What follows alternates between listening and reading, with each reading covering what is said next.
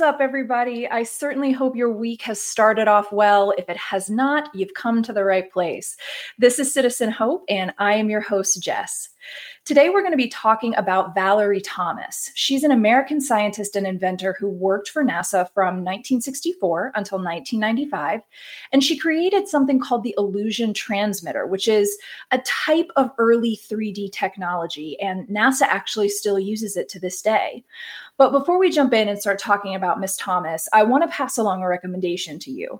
As you're probably aware, the purpose of this podcast is to highlight the best of humanity.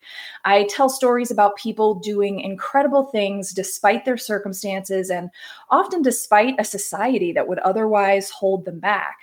Um, I think in order to triumph over your circumstances, you first have to recognize that you've got the power to change those circumstances. And then you have to be willing to do the often really hard work to make that change happen. And that all takes a lot of courage, perseverance, and I think most of all, positive thinking. So, my friend Trevor recently launched a free app called I'm Positive, and that's spelled I M P O S I T I V E. I'm positive, all one word. Um, it's a super simple way to get positive aff- affirmations and feel good quotes whenever you need them. The app is also super colorful, which might sound like a small little feature, but I absolutely love it. Um, if you're not aware, colors can actually affect your mood. Um, and I, just from personal experience, uh, my own opinion is that the more colorful something is, the more engaging I find it and the more I want to look at it and use it. Um, except for clowns, definitely not clowns. Don't know whoever came up with clowns as like entertainment for children. They're terrifying. Um, but the I Am Positive app is not terrifying. It's lovely and simple and wonderful. Um, right now, it's only available on the Apple App Store, but I know the Android version is in the works. So if you want to check out this super simple, powerful, free app, I'll have a link for you in the show notes. All right, so let's move on to Valerie Thomas. Thomas was born on February 8, 1943, in Maryland. She was fascinated with electronics at an early age. And when she was asked how she discovered that she had this kind of knack for math and science, she stated, I can't describe when I discovered that I liked science and math. However, my father was into photography. I was a curious child. During that time, photography was produced with chemicals. My father put a red light bulb in the kitchen, so the whole kitchen would be sort of dark but have this red tinge to it. Once he processed the film, got the negatives, we would go upstairs in the hallway and he would put the negatives in his enlarger to make different size photographs. This was my first introduction to optics. My father was also into electronics, and I would watch that too. Seeing the mechanical parts inside the TV, I wondered how the mechanical parts created the images on the TV screen. At the age of eight, Thomas read the boy's first book on electronics, which sparked her interest in a career in science. But despite her aptitude, her curiosity, her obvious interest in electronics, her father would not help her with any of the projects in the book. And at the all girls school that she attended, she was not encouraged to pursue science and mathematics courses. Now, it should be noted that we're talking about the 1940s and 50s in Maryland, and Valerie Thomas is a female, a Black female. For those that might be unaware, the period of time starting around 1877, that's about 12 years after the end of the Civil War, until the mid 1960s, so almost 100 years here, is called the Jim Crow era. Jim Crow was the name of a racial caste system which operated primarily in the southern and border states. And Jim Crow laws were a collection of state and local statutes that legalized racial segregation. Named after a Black minstrel show character, the laws were meant to marginalize African Americans by denying them the right to vote, to hold jobs, to get an education, or any other opportunities. And those who attempted to defy Jim Crow laws often faced arrest, fines, jail sentences, certainly violence, and even death. there were also certain unspoken rules and etiquette that Black people were expected to abide by during the Jim Crow era. First, a Black person should never assert or even intimate that a white person is lying. They should never impute dishonorable intentions to a white person. They should never suggest that a white person is from an inferior class. They should never lay claim to or overly demonstrate superior knowledge or intelligence. A Black person should never curse a white person. A Black person should never laugh at a white person. They should never comment upon the appearance of a white female. A Black male could not offer his hand to shake hands with a white male because it implied being socially equal. Obviously, a black male could not offer his hand or any other part of his body to a white woman because then he risked being accused of rape. Blacks and whites were never supposed to eat together. If they did eat together, whites were to be served first, and some sort of partition had to be placed between them. Under no circumstance was a black male to offer to light the cigarette of a white female, as that gesture implied intimacy. Blacks were not allowed to show public affection toward one another in public, especially kissing, because it offended white people. Jim Crow etiquette prescribed that blacks were introduced to whites, but never whites to blacks. And whites did not have to use courtesy titles when referring to blacks, for example, Mr. Smith or Mrs. Johnson. Instead, blacks were always called by their first names. But blacks had to use courtesy titles when referring to whites and were not allowed to call them by their first names. If a black person rode in a car driven by a white person, the black person sat in the back or in the bed of the truck. White motorists always had the right of way at intersections. I'm sure there were more. That's the list that I was able to gather, and it honestly blew my mind. Um, I knew kind of basically what Jim Crow was. I had no idea um, of the the specificity of how Black people were supposed to be and act and conduct themselves during this time. Um, I hope you kind of heard the disdain and disgust dripping from my voice as I read that list. I it's just mind boggling, um, but but it does present a really good picture of uh, the sign of the times, right? 1940s, 1950s, Maryland, United States of America.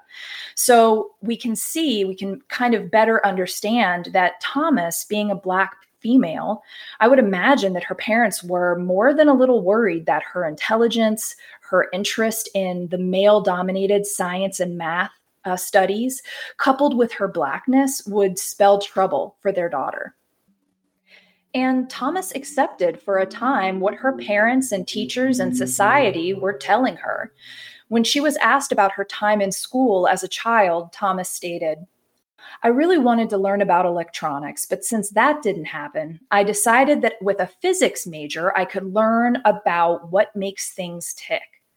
Throughout my K through 12 school days, I didn't study, but when I got my first C in junior high, I cried all the way home from school, and I decided to make a choice. I could continue not studying and take the grades I would get, or I could start studying and ensure that I would continue to get all good grades. Did I want to study, or did I want to develop my social side? My decision was to develop my social side. So I understood within myself that once I made that decision, I could not complain if things didn't go my way in terms of grades. I had to accept the consequences. So when I went to class, I focused on learning and understanding. I made sure that I was well rested and sat up front so that I could see the board and the teacher could see me. If I didn't understand, I raised my hand and asked questions. It worked. I took on that responsibility and decided not to focus on grades, but on learning. It took me successfully all the way through college. After graduating from high school, Thomas finally got the chance to explore her passion as a student at Morgan State University. There, she was one of only two women majoring in physics. Thomas excelled in her mathematics and science courses, and she graduated with highest honors in 1964 with her degree in physics. Then she spoke to a recruiter for NASA and was hired on as a data analyst. Thomas was asked what it was like working at NASA during the Jim Crow era, and Thomas stated, it just so happened that where I was in the organization, much to my surprise, there were quite a few African Americans. When you hear about Katherine Johnson and Mary Jackson and you see things written up about them being human computers, you probably also see another name, Melba Roy. She worked in the organization that I worked in when I first got hired at NASA. She and a couple others, including a woman who used to frequently check on me, were well respected in the organization. They were high level African American women in the organization. And I never asked, but my guess is that Melba probably was very instrumental in getting more African Americans into that organization. So I, I, was not in a typical situation in terms of not having many African Americans around. That was sort of unique. One of Thomas's first assignments was to write a computer program. And it's during this first exercise that she began to wonder if her chain of command was really invested in her success. Thomas talks about the experience saying, I did not know what a program was. I'd never seen a computer before except in science fiction movies. Not only that, but the operating system that the branch was using was something that was developed by the branch head. It was not a typical operating system. However, it was perfect for the kind of work that they did in the branch. I got instructions and commands for writing a program from the woman who was looking out for me, and I was able to write the program but could not make it work during that time, writing programs was different. You would write a program using IBM punched cards, take your card deck to another building, submit it, a computer operator would run it, and then you would go back later after it had been run to get it. If it didn't work properly, you would get a stack of paper printed out called a data dump. My program always came back with a stack of paper printed out. The person who was supposed to be my supervisor and I would go through it. I would make changes, it was resubmitted, but the results were always the same. I was accumulating a lot of paper. One day I looked up and three people, my supervisor, his boss, and the branch head, came to see me. The branch head asked me about my program. After telling him about my program, he said, Why are you doing it like that? And the person who was supposed to be my supervisor also said, Yes, why are you doing it like that? He had been going through the program with me every day before it was resubmitted to be run, and I asked why he waited until then to ask that question. At that point, I could see that something was not right, and obviously the branch head noticed that too. After that session, I got switched to work with somebody else, and my star just took off like a rocket. I could see how a Black woman coming in during that time might become intimidated or scared and probably end up being let go for not being able to be productive. I was just given another person in the branch to work with, and because of that action, my career just took off. Thomas grew to be a valued NASA employee. In the 1970s, she worked at NASA's Goddard Space Flight Center and managed the development of early Landsat image processing software systems. She became the resident expert on the computer compatible tapes, or CCTs, that were used to store early Landsat imagery. Thomas was one of the image processing specialists who facilitated the ambitious Large Area Crop Inventory experiment known as LACIE. LACIE was an unprecedented scientific project which demonstrated the feasibility of using space technology to automate the process of predicting wheat yield on a worldwide basis. In 1976, Thomas attended a scientific seminar where she came upon an exhibit that demonstrated an illusion using a light bulb. By using concave mirrors, the exhibit fooled the viewer into believing that the light bulb was glowing even after it had been unscrewed from its socket. This inspired Valerie Thomas, who began experimenting with flat and concave mirrors. With Thomas's experimentation came the invention of the illusion transmitter. In 1980, Thomas received a patent for her device. The illusion transmitter produces optical illusion images via two concave mirrors. Unlike flat mirrors, which produce images that appear to be inside or behind the mirror, concave mirrors create images that appear to be real or in front of the mirror itself. This technology was subsequently adopted by NASA and has since been adapted for use in surgery as well as in the production of television and video screens. When Thomas was asked in an interview to clarify the difference between the illusion transmitter and 3D TV and movies as we know them today, she said, We're used to seeing virtual images in which it looks like we are in the mirror. So, with my Landsat image processing expertise and my understanding about real images, I came up with the idea for the illusion transmitter. I envisioned a TV that, instead of having the imagery displayed on the screen, would have the imagery displayed in the air and would be visible without needing special glasses. I think from that perspective, people think of 3D TVs because that's their concept of being able to see something like that. But mine was that you do not need special glasses to see the imagery, and it's in the air. Thomas continued to work for NASA until her retirement in 1995. During that time, she held a number of positions, including project manager of the Space Physics Analysis Network and associate chief of the Space Science Data Operations Office. She helped to develop computer programs designed to support research on Halley's Comet, the ozone layer, and satellite technology. And for her achievements, she received a number of NASA awards, including the Goddard Space Flight Center Award of Merit and the NASA Equal Opportunity Medal. Her success as a scientist, despite the lack of early support for her interests, inspired Thomas to reach out to students. And in addition to her work at NASA, she mentored youths through the National Technical Association and Science Mathematics Aerospace Research and Technology Incorporated.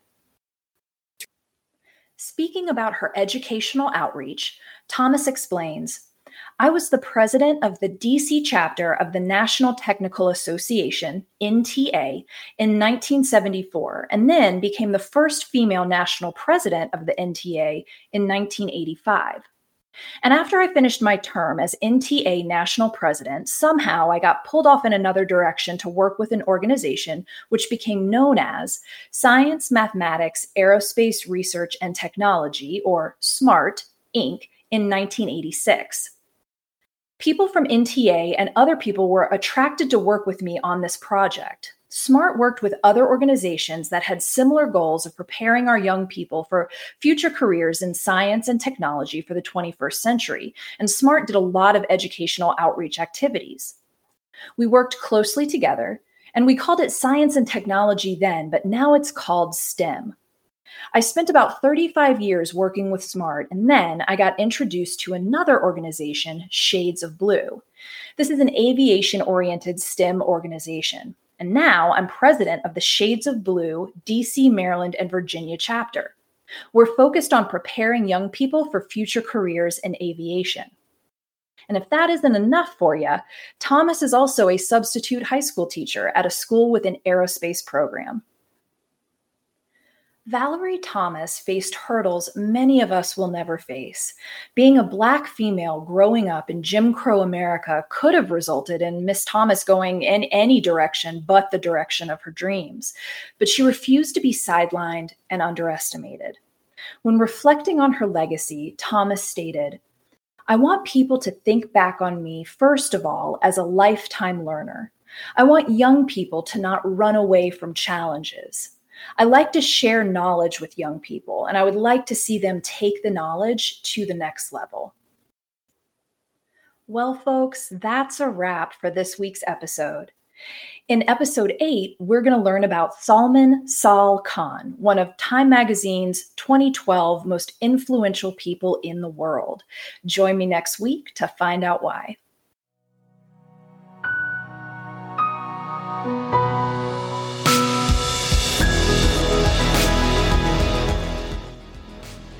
Thank you so much for joining me for this episode. I hope the stories that I share put a big, bright spotlight on the potential that lives in all of us. Check out the show notes for the sources that I use to make each episode. And if you like the podcast, please be sure to subscribe, rate, and review.